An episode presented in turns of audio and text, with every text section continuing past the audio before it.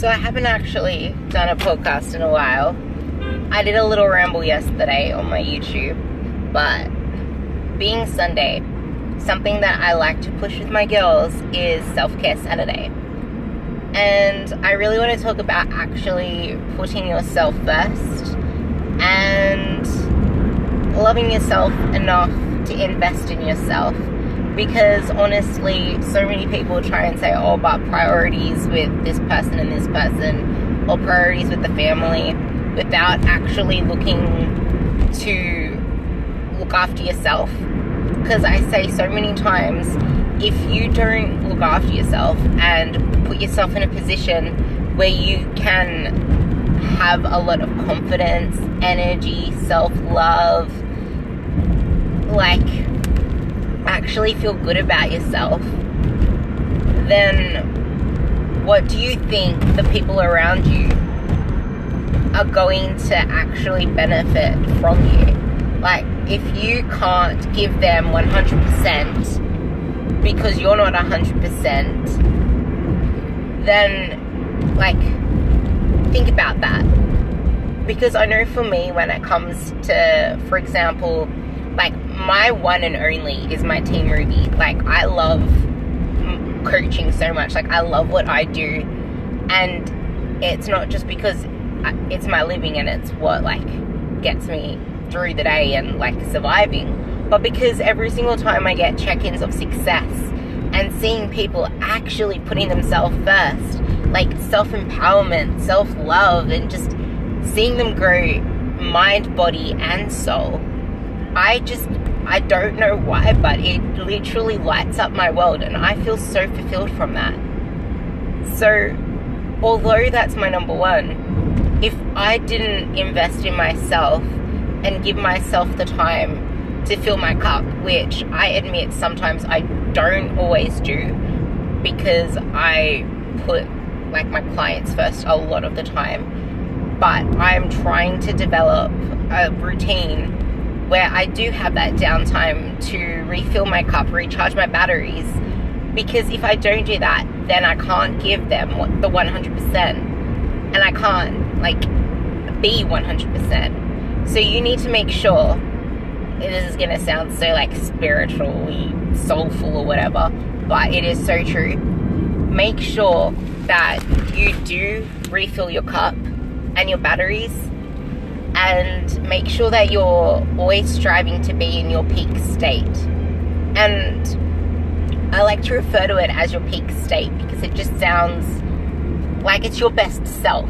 You're not aiming for anything outside of what you like, what you actually are. It's your peak state. And your peak can be any level that you can accomplish in that moment, but you know when you're in your peak state like I like the word flow now because I've heard it so many times, but you need to be in flow with yourself, in tune with yourself. Know what it is that makes you tick. Like I say to a few girls every single time, even when it comes to like their relationship issues, because I listen to them. Like, as a coach, you need to be able to do the psychological side of things. So I do that all the time with my clients. Back to what I was saying when I listen to like relationship issues or family issues or stuff like that, I say, okay, so who are you? What do you identify with? And what are your passions?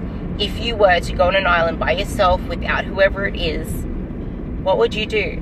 What would you be thinking of? What would you take with you? Know who you are and what your passions are and what it is that makes you tick. Because, like, especially if you're introverted like me, or you have a large, like, I think of introvert and extrovert as like a thermostat. You can be more of one or more of the other, or you can be dominantly one, or you can be like close to the middle and have 50 50 or 40 60 or 55 45 sort of thing. But anyway, you need to know like what your personality type is know who you are, and spend time with yourself. Actually, spend time with yourself, whether it's doing like this is something I can't do because I do not have patience to sit in a bath But if you're the person that can sit in a bath, forget everything, put on candles, like put all whatever smelly oils you like in the bath, like lavender oil, eucalyptus oil, whatever, and actually relax and spend time with yourself, then do that. Or if it's something like walking in nature, or walking along the beach, or feeling the sand between your toes, like actually trying to incorporate all of the senses, something that so many of us lack these days. Incorporate feeling like your feet on the sand, smelling things, hearing sounds like when you're going for a walk. Like just spend time with yourself.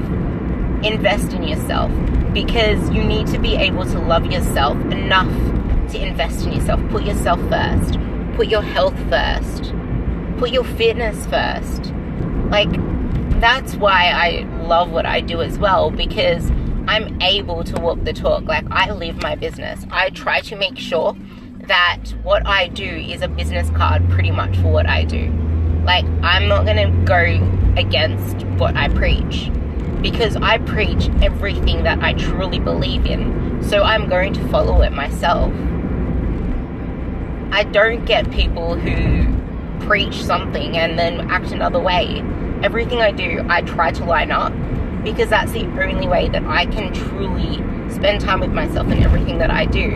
And that is why I section out my workout times in the morning because my working out time in the morning is my time with myself.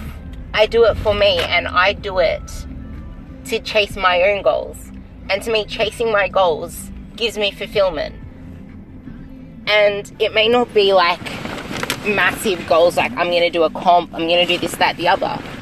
It's all about goals of just improving myself, like me against me. And as I said in my other podcast, progress isn't linear. So it's not always about chasing PRs, chasing certain aesthetics, chasing what like certain numbers on a scale or measurements or whatever. It's a continual sense of flow. Like just trying to be better, mind, body, soul.